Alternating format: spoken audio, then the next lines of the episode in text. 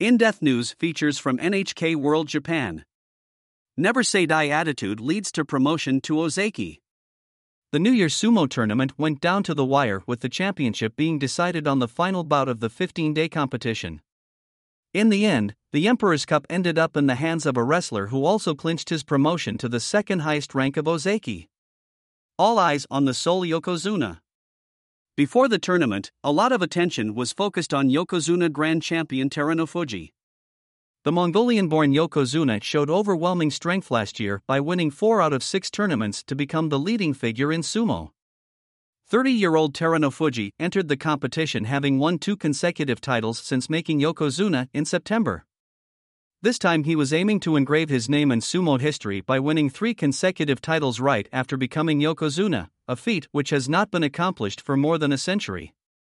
The only other grand champions to capture three titles in a row since debuting at the top rank were Tachiyama in 1912 and Tochigiyama in 1919.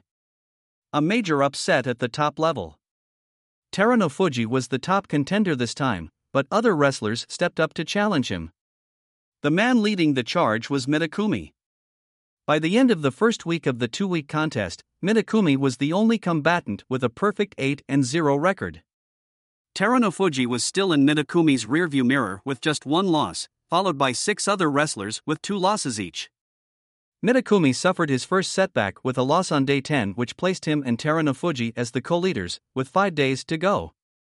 When the two leaders both lost on day 12, it created a three way tie for first place as Maegashira rank and Filer also remained at two losses. With just three days left, it was clear to everyone that the championship was going to be claimed by one of these three wrestlers. On day 13, Mitakeumi faced off against Abi and defeated the up and comer with little trouble. And then, on day 14, it was Abi knocking off Terunofuji for a huge upset. So, heading into the final day, Mitakeumi had sole possession of the lead with 12 wins and 2 losses. He was being trailed by three men with 11 wins and 3 losses each Terunofuji, Abi, and another rank and filer, Kotonowaka. First, Abi and Kotonowaka faced each other. Abi won the match and eliminated Kotonowaka from the title race. Now, the showdown Mitakeumi versus Terunofuji. If Mitakeumi were to beat Terunofuji, Mitakeumi would clinch the championship. But if Mitakeumi were to lose to Terunofuji, it would create a three way playoff with Terunofuji, Mitakeumi, and Abi. The match began with Terunofuji trying to gain an early advantage by establishing an inside position on Mitakeumi, but the Yokozuna's strategy was completely blocked by Mitakeumi's solid defense. Mitakeumi then seized a double inside grip on Terunofuji and drove the Yokozuna out of the ring to take the match. The victory gave Mitakeumi the tournament championship with 13 wins and 2 losses. It was his first title since the 2019 September tournament and his third overall. We saw Mitakeumi get emotional during the victory ceremony.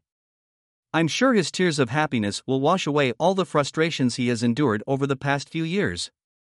Earning coveted promotion to Ozeki.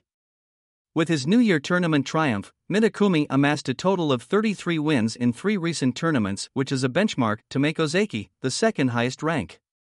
Three days after the tournament's completion on Wednesday, the Japan Sumo Association officially promoted Mitakeumi to the well respected rank.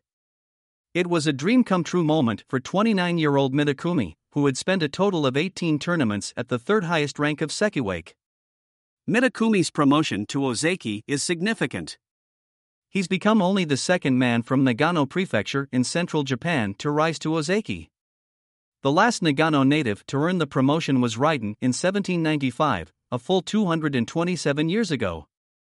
Upon receiving the promotion, Mitakeumi said that he'll try his best not to disgrace the rank of Ozeki. He also said that he will always be grateful and will keep working hard by further improving his strength. Personally, I have been an advocate of Mitakeumi since his pro debut. I've interviewed him and spoken to him a number of times, and each time he impressed me with his poise and self confidence. A lot of people have criticized Mitakeumi in the past for his lack of determination to make Ozeki. But Mitakeumi always told me that he firmly believes in his own approach, and he has never wavered. His promotion validates him, and he has now silenced all the critics. Way to go, Mitakeumi! Job well done. Special prize winners Mitakeumi not only took home the Emperor's Cup but he also picked up the Technique Prize for displaying superb techniques throughout the tournament. The runner up finisher Abi received the Outstanding Performance Award for upsetting Yokozuna Terunofuji and contending for the championship until the last moment. Kotonowaka also went home with a special award. He was given the Fighting Spirit Prize for making his presence felt by racking up 11 wins. Looking ahead. Now that the New Year tournament is in the books, let's shift our focus to the next tournament, the Spring Tourney, which takes place in March. The upper echelons will be made up of Yokozuna Grand Champion Terunofuji along with three Ozeki champions, Shodai, Takakeisho, and Mitakeumi.